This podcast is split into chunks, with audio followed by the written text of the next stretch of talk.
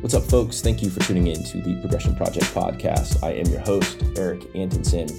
Today's guest on the show is Eric Christensen at Eric, E R I C Foil on Instagram. This is second time on the podcast. If you didn't listen to the first one, you'll get an idea um, of who Eric is more in that one, but he's a Texas foiler. Um, a big do-it-yourself guy who is always experimenting with new constructions for boards. Uh, made his own foils back early on in foiling when he couldn't source foils that he wanted. Uh, now he's testing everything that's out there. He um, foils surf foils. He's on the wings. He uh, chases the tanker wakes. So um, great guest. We had a great conversation. I love catching up with Eric. I think that you guys will enjoy the show. And um, next episode is with Mizo Fernando on Instagram, Fernando Novaes. He uh, just recorded, and that one will be out in probably about, I don't know, early next week would be my guess. So enjoy the Eric Foil episode and stay tuned for uh, Fernando. Okay, you guys have fun.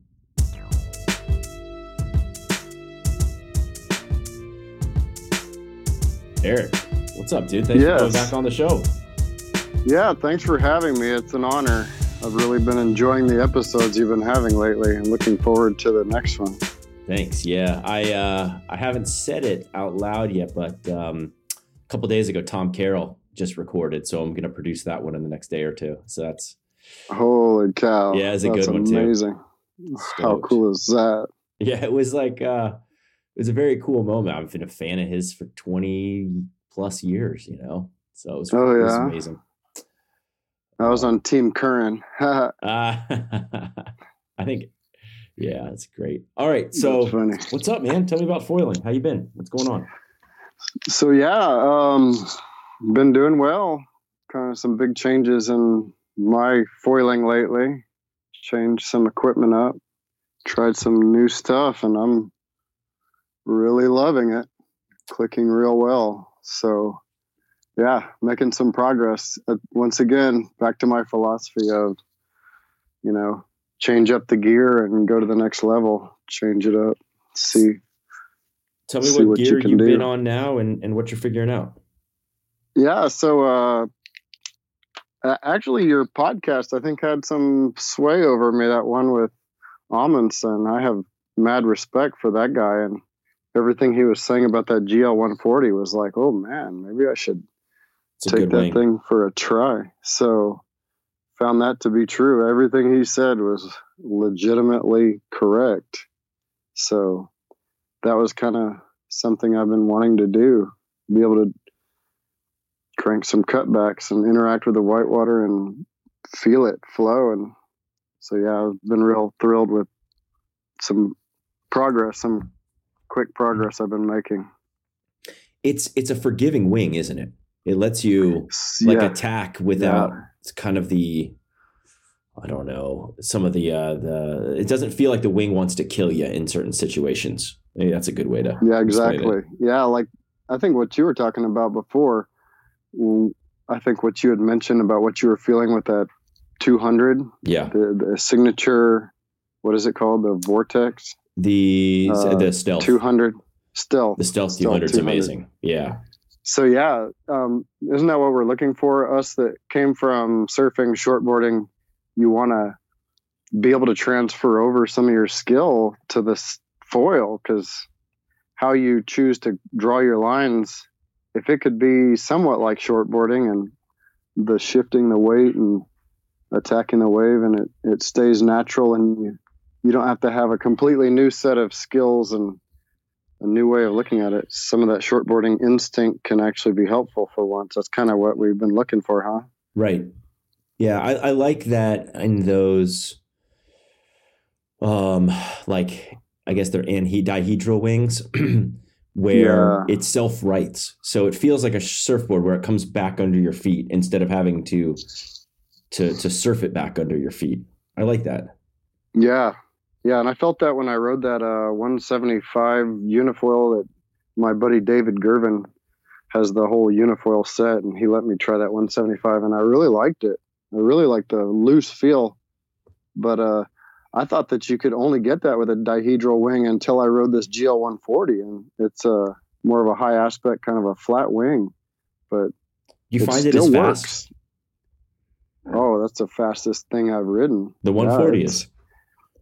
Yeah, it really is, and it's it's uh, predictable, so I can really get after it on the turns. You know, you know how it is on a short board. You like get out on the shoulder and you're like, I'm gonna throw down and go back to the pocket on the roundhouse, and you just lay it down. You know, that's kind of the most fun you have in shortboarding, and at least me anyway. I was never the best, but that's like that's exciting. Throw down that weight and come around with that G force on the turn.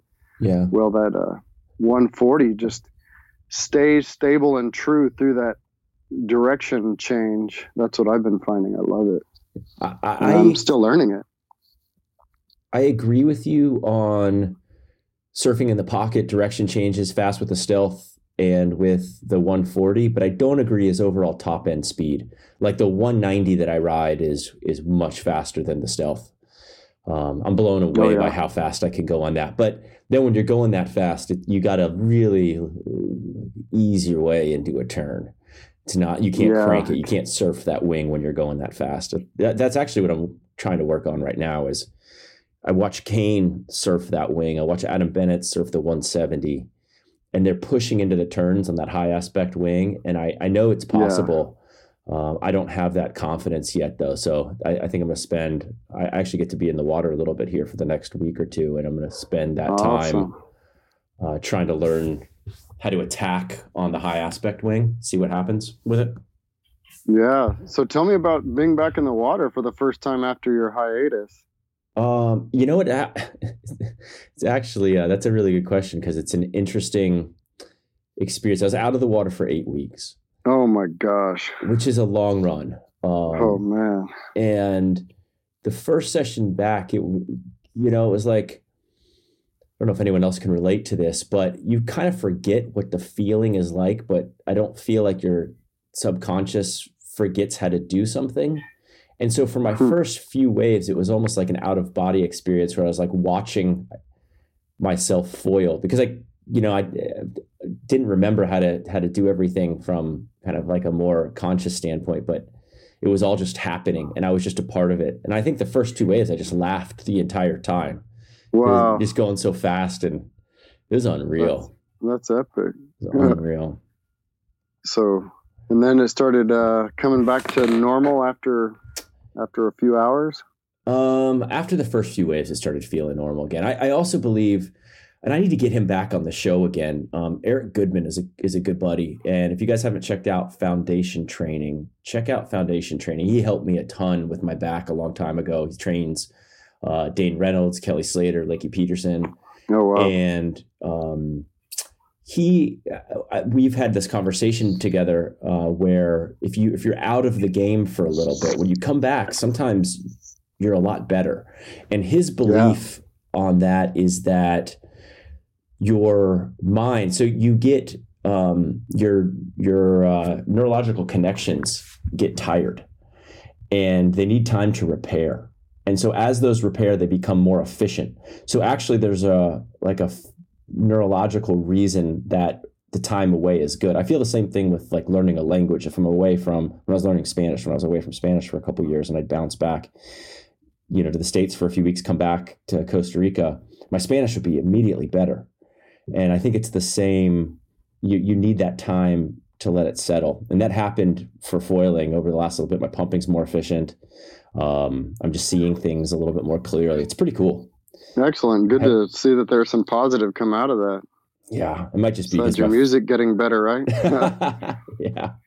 So tell me about uh, tell me about the Florida race. How was that? Oh, I haven't yeah. talked to anybody yet who went. That was fantastic. Um, I think the timing could have been a little bit better. That global pandemic pandemic was kind of creeping in on us. it was craziest thing. So the the series of events. Um, I fly into Orlando. I rent the car. It takes forever.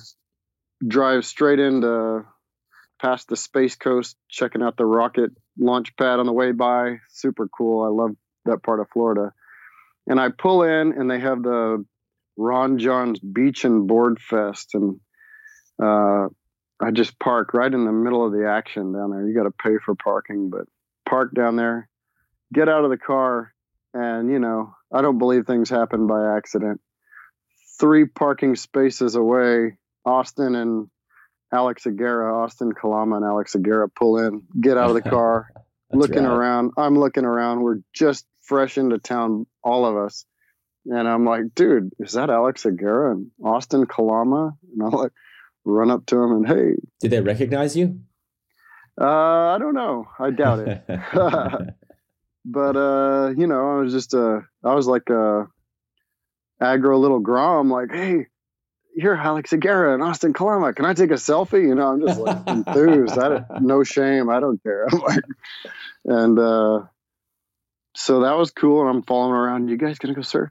But when we rolled in, I mean, was, I'd never seen anything like that. They had a portable uh, wake skate setup or wake winch, something. They they uh, had the Billabong competition going on. There were these two big pools that they'd set up, and they're in the middle of doing a contest, like pulling these guys across with a cable.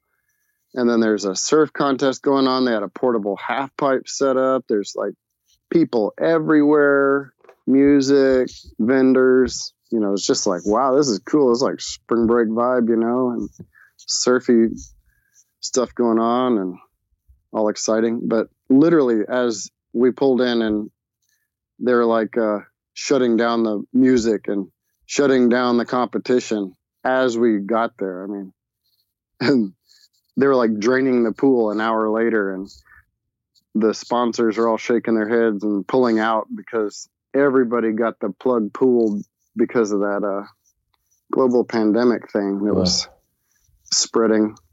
And, you know, there were already people saying it was irresponsible to try to push forward with the thing, with the timing the way it was. But we're like, you know, let's get this over with and then we'll go and lock down. But uh, maybe a little too close to the edge of that uh, shelter in place scenario. But yeah, so it went anyway. And we just got it done before the uh, shutdown of everything. And then I'm stuck with trying to get back to Texas and along with 10 zillion other people that had their Disney trips canceled and their cruises canceled and trying to get back to everywhere America out of that Orlando airport. Oh man. But yeah, I'll talk more about the race than the global tell me about collapse. Yeah. so yeah, um, those guys had come up with a really good concept, I thought, for linking waves, doing your little mini shore runner contest and uh, we had the pre-meeting and party and talked about the format and everybody kind of understood the basic ideas there was a little confusion i think during the race as to whether you had to run around the buoy or cross the line or could you finish across the line or did you have to be on the beach touching the flag but you know those are some hiccups that'll be a part of a brand new type of format but uh, it was pretty cool and uh, we we did the first heats.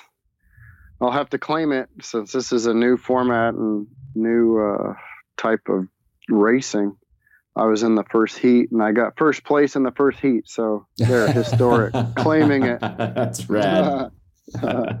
first, first type of race of its kind. And if it takes off in, in 20 years, you can be like, I'll be an old man claiming it forever. Yep. I, I was in that first one but uh, it was it was a lot of fun. What did you there think was... about the running back up the beach? We, you know, Pedigo and I were talking about this the other day, um, and he was saying that it was kind of a weird situation where you had to make this decision to come in or try to pump, and that the running wasn't necessarily foiling. So it's kind of like almost like a an Ironman type of situation where it's like a run and pump versus just a surf pump contest. Did you have that same feeling? What'd you think about that? Yeah, I almost leaned the other direction. I almost was thinking like everybody should be forced to run back up. That adds sort of a whole different dynamic to it. And then they couldn't necessarily get the beach cleared. And so at one point I was running in the race and I'm hot on the heels of one of these guys and he's really fit and I'm trying my best and like he bumps into somebody and I'm like, yes, like a whole uh, obstacle course. And, and I'm like yelling, literally yelling as I'm running down the beach, watch out, little kid, watch out. And I'm just trying to clear the way ahead of myself coming through with this blade in my hand, you know, and, uh, the foil board rig. It was a very awkward object to run with down the beach with the coil leash still connected because I didn't want to have to stop and take it off and put it back on. So I lean the other direction. I think it's kind of a, a fascinating dynamic to mix it up a little. And then, and then the, it was not even in the realm of possibility. I didn't think. I was like, nobody's going to be able to cross that line and pump back to the beginning line again. Nobody could do that. And Austin was asking about it in the pre race meeting. And I was thinking, nobody's going to be able to do that. Sure enough, yeah, he foils down, crosses the downwind line, makes a U turn, goes all the way back to the upwind line.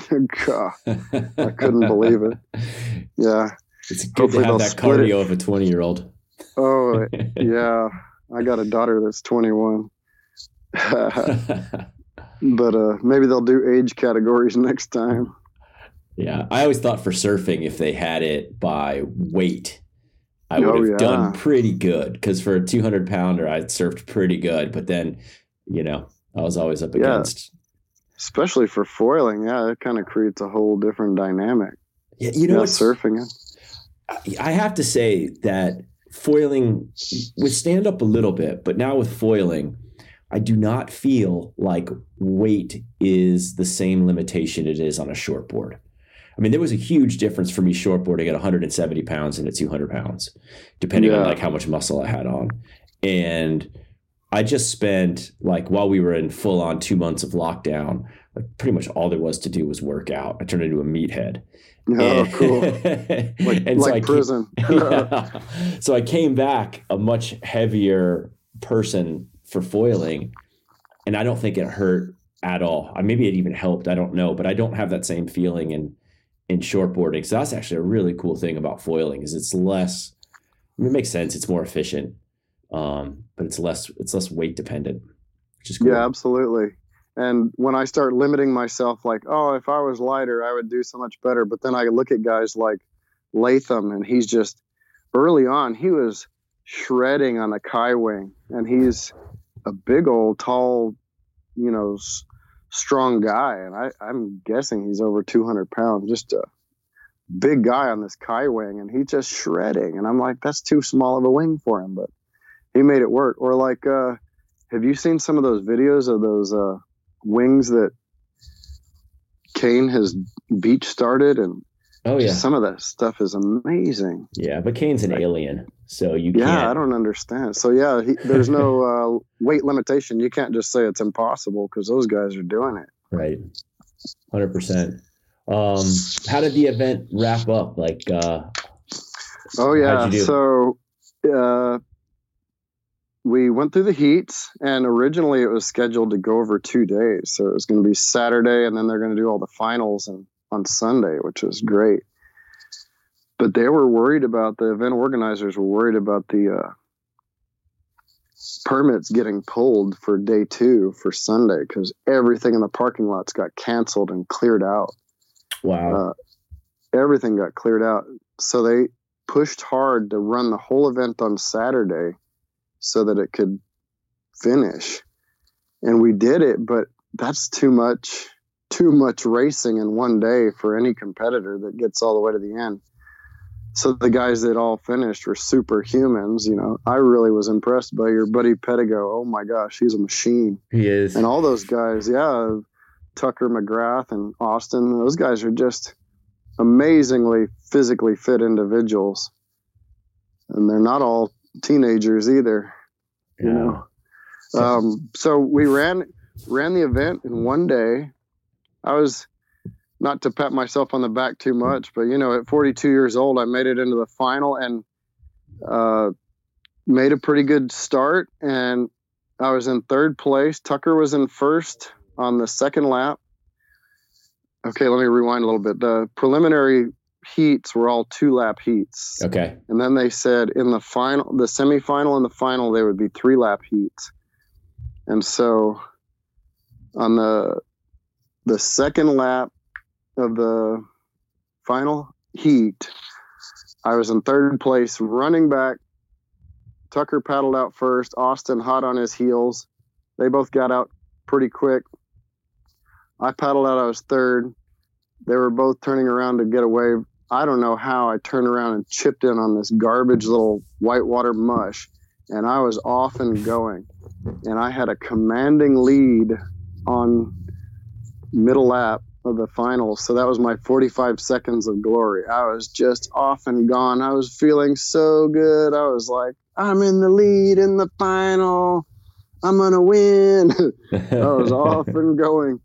And then I just hit a brick wall of cardiovascular VO2 max physical fitness endurance. And I just, just shriveled all at once. Like, it wasn't like, uh, lowering my energy level as I went until it dropped off to nothing. It just went flat. Like all of a sudden, all my blood oxygen was gone. I just brick wall. and then I just came off of foil. I made an error. I needed to be pumping out for the horizon to tie into a set, and there wasn't anything to be seen. I rode one too far in.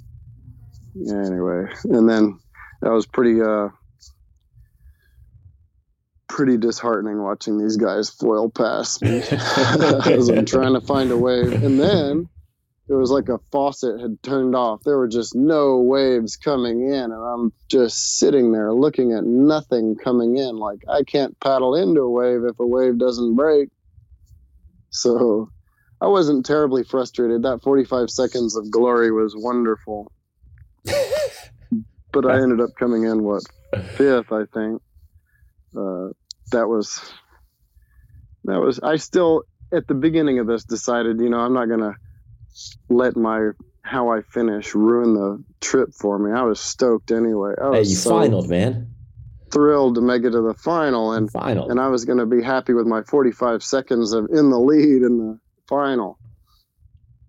So that was great. That's awesome. You know, like what you just said there about hitting your VO2 max, the most embarrassing, probably, arguably, the most embarrassing moment I've ever had. I was a swimmer my junior and senior year in high school. Oh, I was pretty fast, and but I only swam uh, freestyle, like sprint 1500. And then for districts, my senior year, there was a gap in timing to where I could swim the 100 fly and it wouldn't affect my other races. It was after my other races or something like that. So, you know, I was like, all right, I'll just, I'll swim it. But I never swum it before. And I would swim the 50 fly in the relay. And, and the way that I would do it is you legally had to take one stroke per lap. And I was pretty good at kicking. And so I would, I would just take one stroke right before the wall on, on the, uh, on the first leg. And then on the second leg, I would do about half and then I would I would do about five or six strokes into the wall for the 50. And so I go to swim the 100 and, and my times were basically the same as my freestyle times on the 50. I was like pretty quick at it. So I go to do I go to do the 100 and I come out the same way. And I was first into the 50 by I don't know like body length. I was way I was way out ahead. But I'd only had two breaths on the first 50. And then the third leg I came into the wall about third or fourth. I lost a ton. And then the last leg, so the last 25, I about passed out and oh, about no. like blacked out about I don't know, 10, 15 meters from the wall and ended up losing by, I don't know, 15 seconds by the time I, it was bad. It was, oh, it wow. was, it was like, there's, there's a video of jump in and grab you. Wow. yeah. I almost passed out. Full hypoxic. Yeah. Man. Yeah. Yeah. That swimming, you don't feel green until you go try to swim after you haven't done anything like that. Yeah. It happened to me last night, man. Pedigo and I did a, uh, a shore runner last night. It was cranking right. out of the south. It was uh, like 20, 25 out of the south. And we did four miles Oh wow! And um, I had two like long, like couple minute flights in a row, and I wasn't wearing a leash, which was stupid. Oh, I hate yeah, leashes. It's windy. And Yeah. after the second wave, so I'd probably four minutes of foot time in like five minutes, I lost my board and ended up having Oof. to swim a few, a few blocks. I full on cramped. Uh, Oh, it was fun. Went in, oh, went onto the beach and hung out for a minute. Um, get the oxygen back in your blood. yeah, man. Yeah, the board will swim away from you downwind when you lose it. it was crazy. moving, man. I was swimming hard after it for a minute, and then I just gave up. I was like, I'll see it on the beach. I think my board will do about three knots away from me when I lose it when it's windy. Craziest thing. have you have you ever had it go where it, it's just on foil and it'll foil like a hundred, like ghost ride for like a hundred meters? A few seconds, but not really very far. No, not that far. I've actually one of my worst uh, wipeouts was I kicked the board out because I was headed into shallow water, and then it did a U-turn in the face of the wave and foiled back to me and got me right in the shin with the front wing. That was a gnarly one. Yeah, that's Ghost good. foil. Ghost foil. Um, any projects lately? I love I love keeping up on all your projects. What you doing? I haven't been I haven't been working in the shop lately. I thought I'd be spending tons of time in the black lab with the global lockdown, but I haven't really been working a lot on that. I need to get to it, but nothing exciting lately. I got lots of ideas, but nothing yet. what are you going to work But on? uh, uh, I finally came up with a new, better, finalized idea for my track build for the the boxes connected to the tracks. I had some issues with leaking water, where uh, the surface of the board interacts with the box's surface. So, anyway, there's some water intrusion issues I've had with a couple of my boards with my track boxes. So I solved the tracks coming loose, but I haven't solved the water intrusion. But I think I've come up with a solution now. Why do you think gotta- they were coming loose? Yeah. Uh, you mean the water intrusion or the the coming loose originally? The coming loose originally, or yeah, Yeah, I've never believed that just laying the boxes into even high density foam is sufficient to keep them from coming unglued, coming loose in the in the board. I've had even the whole high density insert come loose. I haven't ridden a board that hasn't come loose, except for the one that uh, I put the the several boards I put the stringers attached to the boxes inlaid. I'm the same way. Yeah, same it's way. a tremendous force. I think you and I put a lot of force on a board. Mhm. I'm, I'm sure there's a lot of guys out there that are having the same issues, but Yep. when you pump a lot with a big wing, it's just a tremendous force to have even spread out over a high density insert is just not quite sufficient in my opinion. I could be wrong. Um, you know, I go back and forth on board. I ride a lot of different boards, and still my favorite boards are stringered blanks because of the stiffness. I could pump so much better Mhm. With a stringer. Absolutely. You know, I agree. There's no room for flex and foiling, in my No. opinion. and there might be an amount of carbon that can get you to that same flex, but at that point, I wonder where the weight trade off will be. Um, Yeah, really. Carbon is not necessarily lighter; it's just stiffer. Right. I've I've actually got a new uh, sup I designed coming hopefully this week, uh, glassed out in California, and I did one pound EPS foam, but with my double stringer, and it's Ooh, carbon bagged. So ooh, that sounds like a good one. I'm excited, man. It's gonna be fun to uh, to test that. The idea was to test it in the winter, but it kind of missed the timing, missed a little bit. But Has some issues with timing for sure. yeah. So tell me about sup foiling. You're talking about getting back into a little more. You've been heavy on the prone, and now you're getting back into playing with some sup stuff. Tell me about why. Um, so I was breaking down a bunch of video. Um, first off, I love I love stand up. Like um, I spent a lot of time on stand up surfing. I'm a big fan I just I like the workout of it. Um, I like access to waves and time on time on waves because of stand up. Um, and I think that there's a lot of good things that it can provide for foiling. And when I started looking at some turns that I was doing probably six months ago at a much lower level in foiling than I am now, those turns on the stand up still hold up against a lot of the stuff that I'm doing now.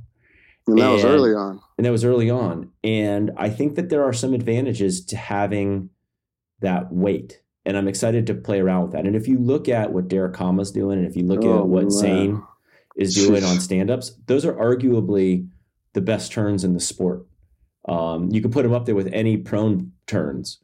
And I think there's an advantage to having a paddle that you can lean over on. I, you know, like when I was thinking from a technical aspect, if you think about how you turn a foil, you have to perfectly money the amount of of angle that you're coming into the turn with.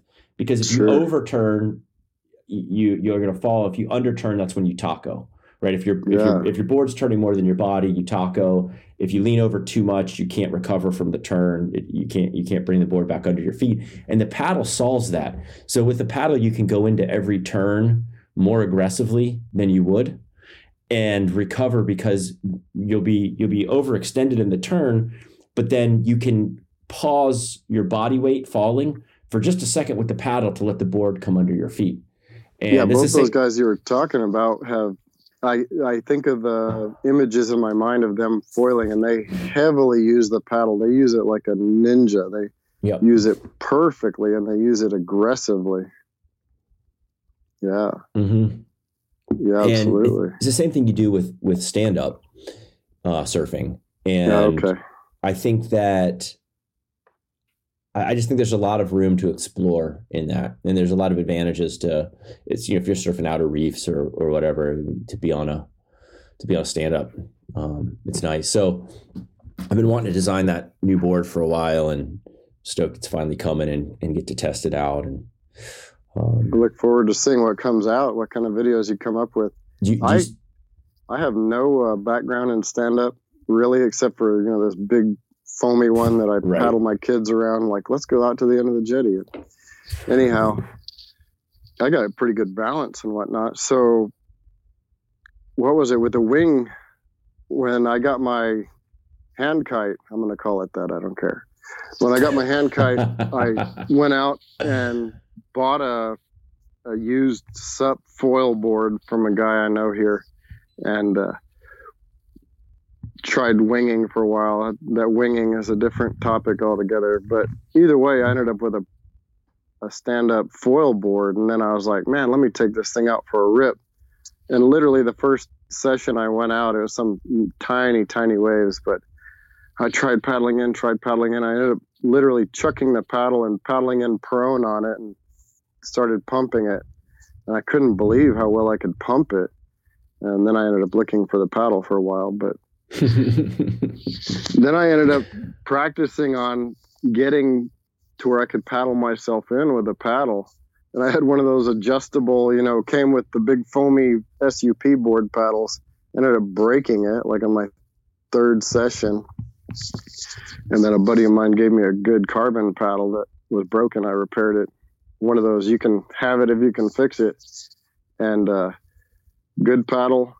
And I got to where I was paddling into some of those things and the stand up foil board opens up a whole bunch of different possibilities you never even realize when you're only prone. Like yeah, paddling absolutely. way, way out to the outside, you're like, that's not so far out of reach. A lot of times I'll look at that way, way outside break and I'm like, I don't want to paddle way out there, you know, prone. But on the stand up board, Lance, my buddy from Corpus Christi area, he came down and we had a magic session not too terribly long ago. We both paddled way out to the outside.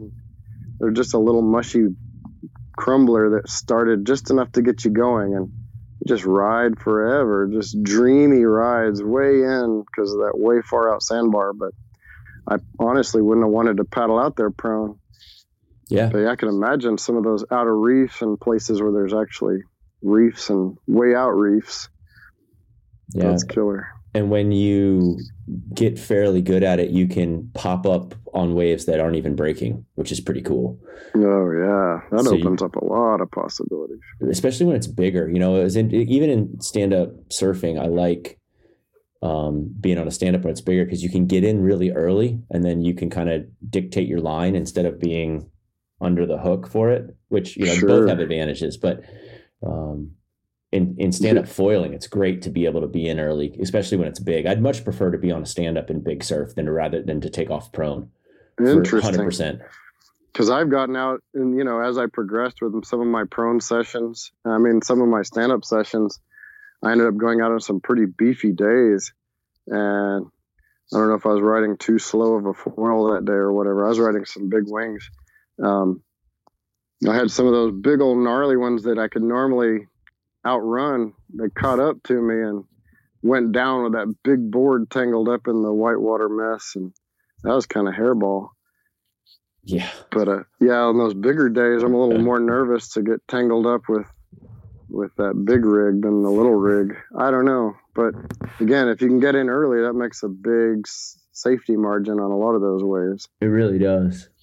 Yeah, my my dream is still I don't know, still I don't know if it's conditions or skill or equipment or what, but I still haven't done any open ocean downwinder type of stuff. That's still one of my dreams, one of my foiling bucket list things is to get out big open water and just foil, be able to connect wind bumps. And uh, so stand up is a big part of the start of that process. Yeah, I'm Oh. looking forward to that as well. I haven't been offshore downwinding. I haven't, you know, even rivers or inlets. I haven't. We have the shoals that I foil on all the time, but nothing really downwind. The shore runners don't count because you're in the surf the whole time. Yeah, they don't count. And I haven't been able to pump out, out, out enough to really consider that open water yet. But Yeah. maybe. Uh, Brian has been coming up with those videos. Those have been good where the coastline curves around and then he Mhm. is in open water. That's been exciting to watch some of that. It'd be kind of scary to get out away from the coast. Yeah. It'd just be a long paddle back in. Yeah, you mess up. A lot of You consequence. scary sharks out there. I'm sure. Foil looks like a teaser too. Yeah, now with uh, foils are getting faster, foils are getting better for that type of thing. I think the guys that were doing those downwinders before were just superhuman, and now I think the gear is getting to where it's going to include some more of the, us mortals in the, the game. Yeah. Um what uh what are you liking in boards these days? You are you have any perfect So- combos? That Ono foil board the guy made me is epic. I don't change boards a lot, you know, No. kind of get to something that works, and I've been staying with that one. It's been real good. We've been in talks about uh, making a few more variations. Oh, so cool. some stuff coming. What And, size uh, you riding right now? So I'm riding a four four and I believe it's 21 wide and 3.9 uh 3.4 thickness max and it's got sort of that double barrel concave and the the soft chine rails kind of a flat deck with barely a concave but that thing's like 39 liters that board has a lot of volume which oh, is awesome. excellent.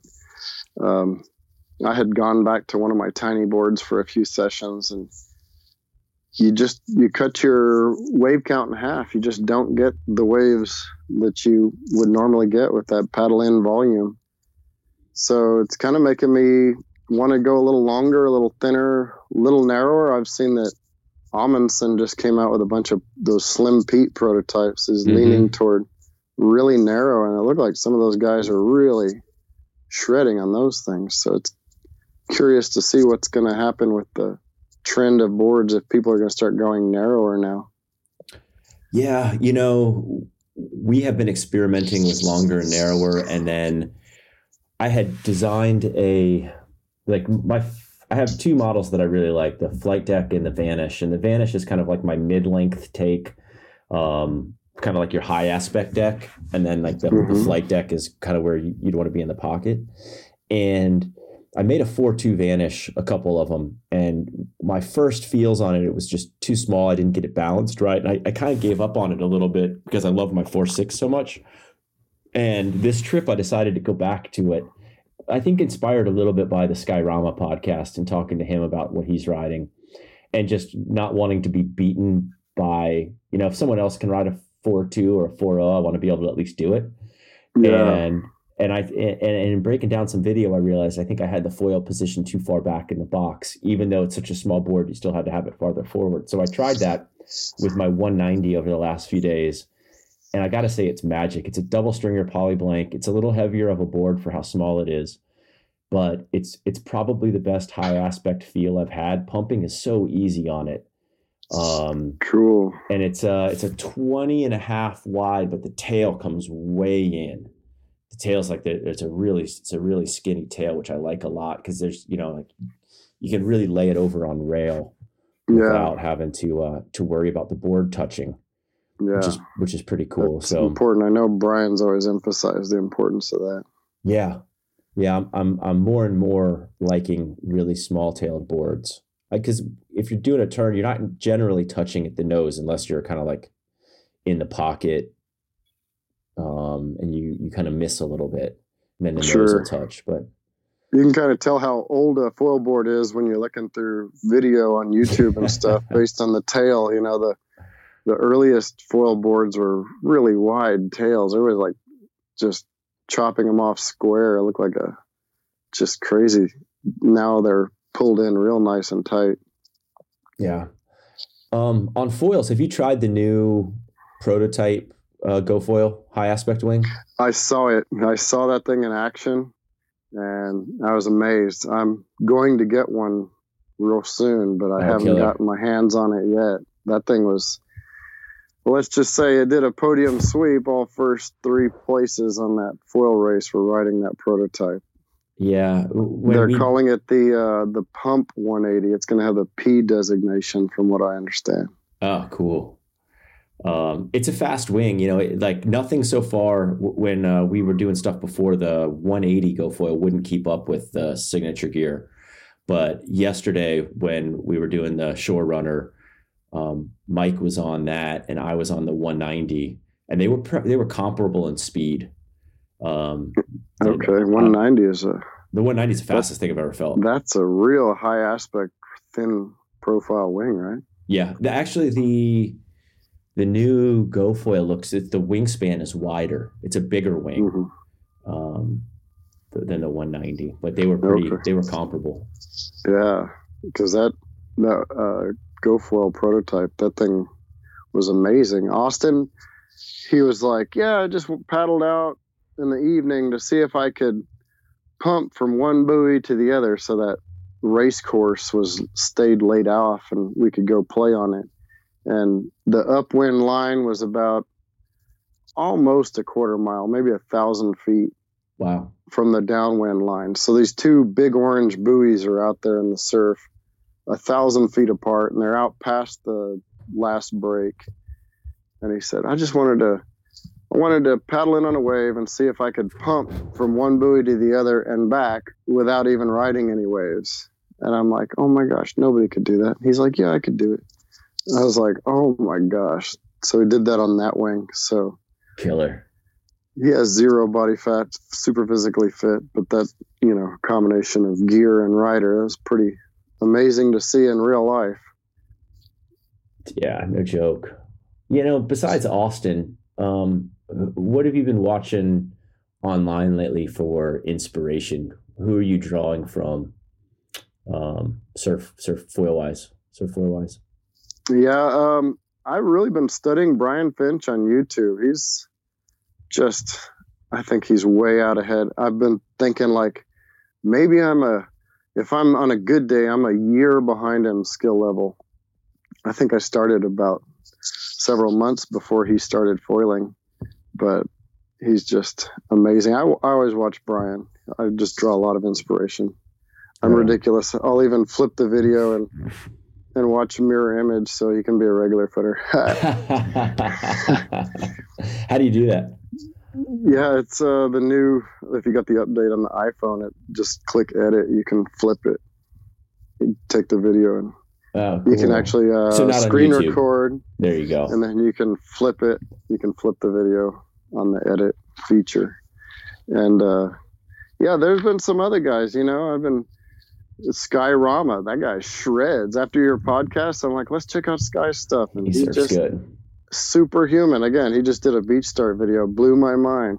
Crazy stuff, Yeah. and just shredding. And again, he he didn't go on the bandwagon of everybody else going to bigger boards. He's staying on these tiny boards, which is against the grain, but shredding nonetheless. Shredding. Been really enjoying that, and Yeah. uh, yeah, I'm starting to tickle the whitewater a bit, interacting with some rebounds and stuff. I'm trying to get there, and uh, the new gear is getting me there.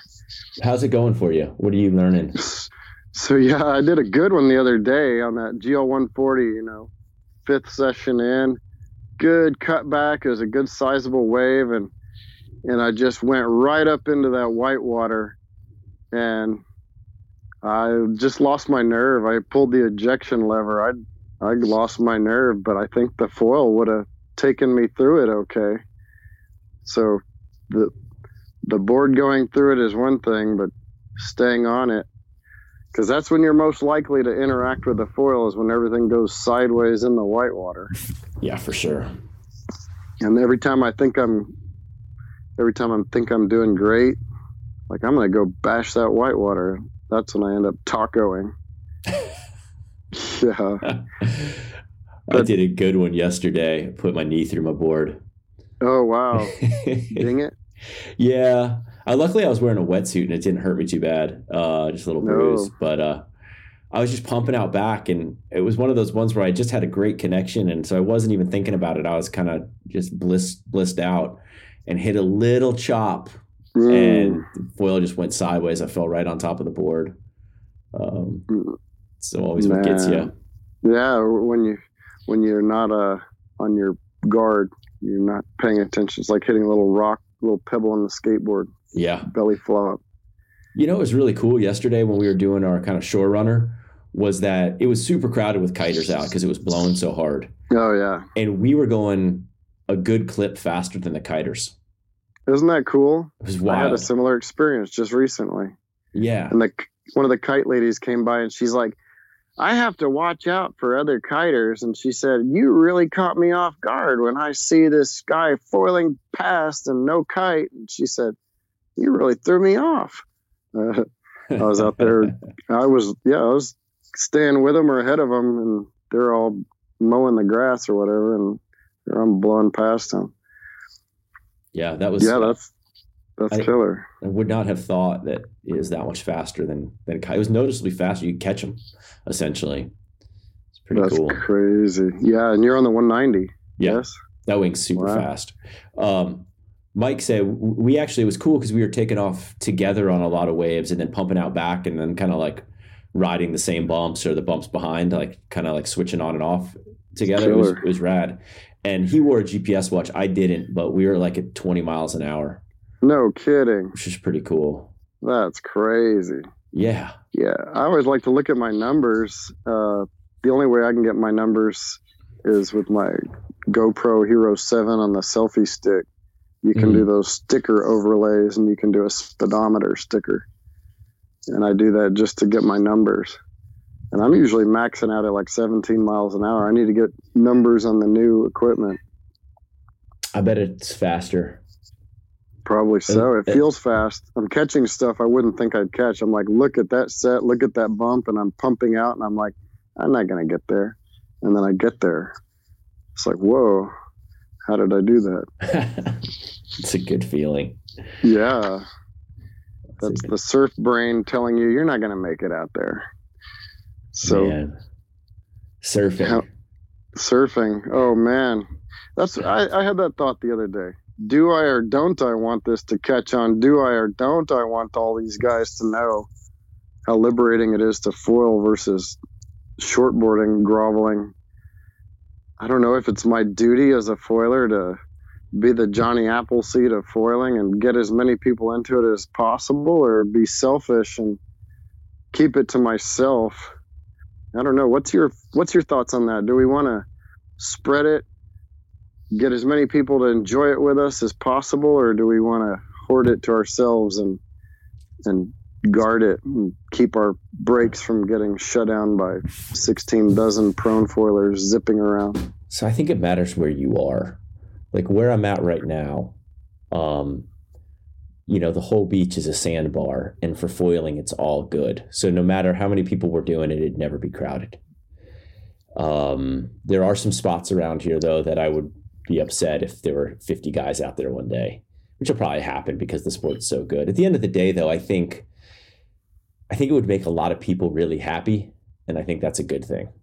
I think that yeah. it would take away a lot of the scarcity from surfing and people would just be walking around more stoked. So I actually think that would have a positive effect on the world and on people's relationships and all sorts of stuff. Yeah. Because I know how positive it's been for me. So I'd like Good other people to experience that. For sure. Good vibes. Yeah. We want that to spread. I often wonder, you know, because I try to give these guys their room. You know, these these local surfers they kind of clump together. They like to enjoy surfing with each other. So there's always the surfing clump, and I try to go way over by the jetty, kind of give them their space. But inevitably, I come connecting waves right through the lineup, and I'm wondering, kind of, do they hate me or do they think that's cool? Are they watching me because it's fascinating? Are they like stay away from me with that blade? I don't think it's uh, being really well received in a lot of spots in California, but I don't know about here. What do you think? Californians hate everything. Yeah. There's an overgeneralization for the day. no, I'm joking. I have a lot of good friends out there, but yeah, they do seem like they take their surfing very seriously in California. Yeah. I think the surfing maybe the surfing world may be a little threatened by the foiling world over there. They're not taking to it quite so quickly. You would think that here in Florida it'd be the same way that people would be all over it and they're not. Um, yeah, yeah, because it makes Florida world class. It makes Padre world class. This yeah. is a world class spot.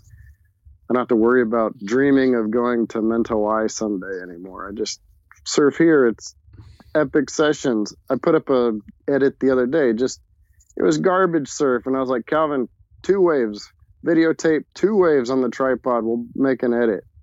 And I put that edit together. Garbage surf, garbage, garbage, garbage. And I had a couple of really fun rides, made an edit and put it up just to show how much fun you can have. My other stand up paddle foiling buddies were like, too garbage to go out.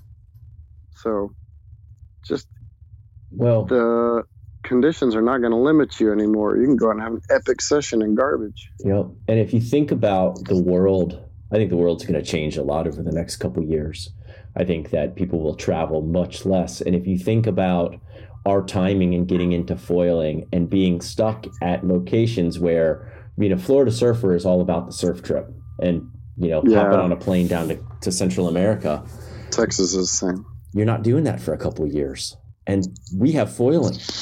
Yeah. So if anything, that might you know really create a boon for business and foiling because it I don't have that desire to travel anymore. Like same here, same. You know, um, I can have as much fun. Like yesterday, you know, twenty miles an hour, side on shore, and I had about as much fun as I could have at a, a day in Pavones, like when it's firing, which is just laughable. And when I want to travel now, it's because of people, not because of conditions. Yep. I want to go and foil with those guys, or I want to go foil with those guys. I think that's killer. Yeah. How, how has your world changed with the whole COVID situation, lockdown, and everything? Texas is opening back up, though, too, right? So, yeah, Texas, we love our freedom usually. Yeah. But they really clamped down hard, fast, quick, and in my opinion, overreacted we had some of the most strict restrictions in the United States. You can't take anybody under the age of 14 in a motor vehicle or in a store. Uh, two, uh, one person per vehicle, mandatory maximum. Uh, curfew, 10 o'clock p.m. to 6 a.m. Wow. So they they clamped down some real serious restrictions right off the bat, and they shut down. So they said you can go to the beach to exercise, but only if you're a local. If you're traveling to the island for something other than medicine or food that's unessential travel and you can be ticketed. So at first I stayed away from the island for a few days. I said surfing is locked down and then I started like this is crazy. And then I would go and say, I'm going to the pharmacy. So anyhow, um, but now we're we're easing up, but before they eased up, it was crazy ghost town. Um, my buddy Robert and I were, went to a different beach because we couldn't really get to the island without getting ticketed. So we went on the boat to the other side, Boca Chica Beach, which is across the channel, desert, which is crazy. We went over there. There's no vehicle tracks on the beach, no footprints. It was like best shell collecting ever. But when we go back to the boat, we'd moored the boat in the channel and we got two Texas game wardens like hovering by the boat in their game warden boats and they hassled us. They said, That's a federal beach and it's closed. You're trespassing. And then they said, You have to have a personal flotation device wearing it to go from the shore to the boat. And we're like, We're on surfboards. We're tethered to them. They float. It was really ridiculous. Robert Robert was super pissed. He's like, this is against the Constitution. This is unfair. He's like, they kicked the hornet's nest with that guy. He had GoPro footage. He's probably still working with his attorney on that one. He's pissed. And uh, I was like, ah, they gave us a warning. We'll just consider it ignorance and let them go on their way.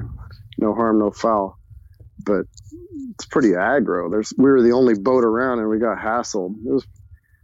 I I went to New Orleans with my church to do a relief trip after Hurricane Katrina. And I found out you can get anywhere in the anywhere in a disaster zone in a church van after a disaster.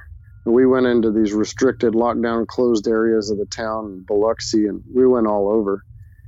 And we went across Pontchartrain when New Orleans was 100% blacked out, no electricity. It was super apocalyptic.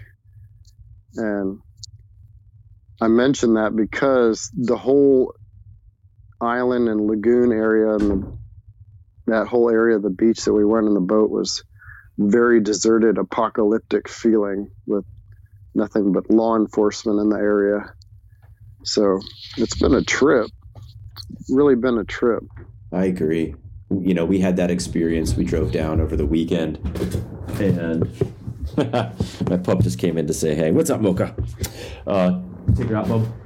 Um, and we we had, we had that same experience. We drove down over the weekend, and there's a stretch when you're coming out of New York City. There were still some cars, there was some traffic in the city, but as you're coming out of New York City, you, you start getting on like the Jersey Turnpike and stuff. And I think there was a stretch of road where usually it's always bumper to bumper, you know, three, four lanes both ways, and we could see one other car Oh wow. It was really strange. And then when it got to be nighttime, we did a stretch. It's like 17 hours down or something. And we did a stretch of like 30, 45 minutes without seeing another car. Oh, weird. Which was really weird. Um, but yeah, it's cool. Especially in that part of the country, yeah. Well, this was Man. this was farther south. This was uh yeah. this was South Georgia, Florida. Oh, okay. Yeah. So wow, apocalyptic. It, This is definitely historic times. It really is. I'm glad I did that though. It made it seem you got to see the amount of change that had happened. It made it very tangible. Um, is a good. I'll remember that forever, probably. And craziness on top of craziness. Here, uh, six days ago, I come down with a gnarly cold. Like, Uh-oh. what a perfect time to come down with a gnarly cold. And then it like went into my lungs and I'm like coughing and and I'm like this is awful. And I never had any fever. And so I'm like it can't be can't be this virus with no fever. But I got to know. So I went to the clinic and they swabbed me like I never been swabbed before. OMG they wiped the back of my brain with that swab. And uh, they're like yeah it'll be one to two days. We'll give you test results. And I was like wow that's fast anyway, I call him every day. I think it's been six days now. I, I don't have any results. Oh man, you're not coughing so, right now. No, I'm I'm kind of mostly over it. I'll have like three coughing fits a day. I don't know. I, I seriously don't know if I have the virus or don't have the virus, but what a trip. What a weird sketchy. thing. I don't, Yeah. you know, I, I believe I'm going to survive it, but I don't want to be responsible to have given it to anybody else. Yeah. No, I, I feel you. I mean, we're still fully locked down. I walk out and I surf, but we don't leave the house and we wash our groceries and you know, we've taken this thing incredibly seriously. Yeah, it's not something to play around with for No, people that are vulnerable for sure. Not something for no. regular people that are not necessarily susceptible. It's still serious. Yeah. You know, what scared me the other day, and um, I don't want to dwell on this stuff too long. We're kind of coming up on our time here, anyways. But Yeah. the uh, there was a study of the, I guess the Diamond Princess. They did CT scans on a few hundred people that were that had tested positive, asymptomatic and symptomatic. And the scary part was that 50%, or I think it was 54% of the asymptomatic cases had lung damage. They didn't even know they got sick and they had um, you know, glass opacity, they had fibrosis, they had lung issues, even in the folks that never knew that they were the asymptomatic people. As, as athletes, that's like something to think about because you might think like, well, it's not even a big deal. I, you know, I'm not even going to get sick, but then you might have diminished um, lung capacity afterwards. It's going to kill my foil racing career if I Right? have That's what I'm going to blame it on. That's what I'm going to blame my bad cardio on now. I'll keep I'll keep you posted I'll- whether I test positive or negative, and we'll see if it affects my Oh man. cardio. And Well, I hope I hope it's negative. Do you want it to be negative Thanks. or positive? Do you want it to go Yeah, the I've been- antibody route, or do you I've actually been talking with Alex about that. He's like, you know, you want it to be positive because then that means you survived it. You got the immunity. You can you can help people to get over it with your antibodies. And and I was thinking, yeah, that's true. It means I survived it. My family's not sick. I don't know. And I'm thinking, I don't know, maybe maybe I want to be negative. But then if I'm negative, then I just had a gnarly cold and I could still get that virus at some point. It's almost like you if you survived it, you want to be over it, not be afraid of this looming cloud. I don't know. Right. I really am on a the great fence. day when they say if you've had it and you have antibodies, you can't get it again. When Like they can say that, that's going to be a, a beautiful day. But you know, so far we don't know. That'd be rad. Heck yeah. Incidentally, I always test positive for tuberculosis. It's one of those things. And I'm like, no, that's just the way I react to the test. And I was talking to a medical professional, and they're like, no, that's not the way that works. The only way you can pop positive on that skin test is if you've been exposed to TB. And if you have, you can never get TB. If you're not sick now, you're never going to get sick from it. That's great. Crazy. Yeah, it's like good and bad. That's actually interesting. Um, I wonder if that'll have anything to do with um, with you and COVID because they've found that in there's a bunch of countries where there's these anomalies they can't figure out why they're doing better than neighboring countries, and there's the vaccine for tuberculosis, the BCG vaccine, Uh, and the countries that still give that vaccine have lower CFRs. They're, they're doing much better than countries, neighboring countries that don't give that vaccine. So it's super interesting. If you're immune to TB, you should probably, based on that logic, have some sort of weird innate immunity, at least to getting a bad case of this. yeah, maybe so. Go with that for a mental. Yeah, we'll go with that. Yeah. No lung damage. No lung damage. Oh man, what do you want to leave folks with, dude? I'm gonna go get some grub, Yeah, hang out. just uh, support the people that are having a hard time. Uh, buy locally. I don't know, man. I'm I'm starting to think that maybe we should seek out and find local businesses and ways that your dollars can really help people that are. I know that big big businesses employ people and world global corporations employ people, but try to find people that are really hurting from this thing and find a way to buy something from them. I don't know, So I like it. but uh, yeah, Um, you are Eric Foil on Instagram. yeah. Eric Foil Instagram. I've uh, been trying to keep my Instagram alive a little bit. It's gone through a little slump. we'll get things firing on all cylinders here. We need stoke right now, man. I did I did yeah. eight weeks of no stoke, and I'll tell you what, life is better when you're frothing. Yeah, we're looking for some uh, stuff coming back. You know, getting together to to enjoy the ocean together. I think is important. I, that's I guess that's really what I want to leave it with. I think uh, hoping we'll all be green lighted to go to Hood River in August. I think some of you guys need to think about delving into the playing in the river. I've never done it. I'm looking forward to it. I talked to Brian, Lance, David, some of these guys. Hood River in August, 10th through 17th. Looks like it might be a lot of fun. I can only put in probably four days, not all 10, but let's uh, maybe look at doing Hood River, visiting with each other. Hopefully, maybe the, I don't know, what events are going to be green lighted for the future. But I think it's important to get together and enjoy meeting new people. That Florida race really hammered that one home. Meeting people I met, so many rad guys over there and gals that are just super motivated to do the same types of thing. Like minded people from different parts of the world. It's been super cool. So let's not stop doing that. I love it, man. Eric, thank you for coming back on the show. We'll do it again in a few months when you got some yeah, new stories. Thanks for having me. Sure. Absolutely. Open invite. Killer. I've been really enjoying listening to the different episodes you've come up with. Thanks, man. We'll talk to you soon.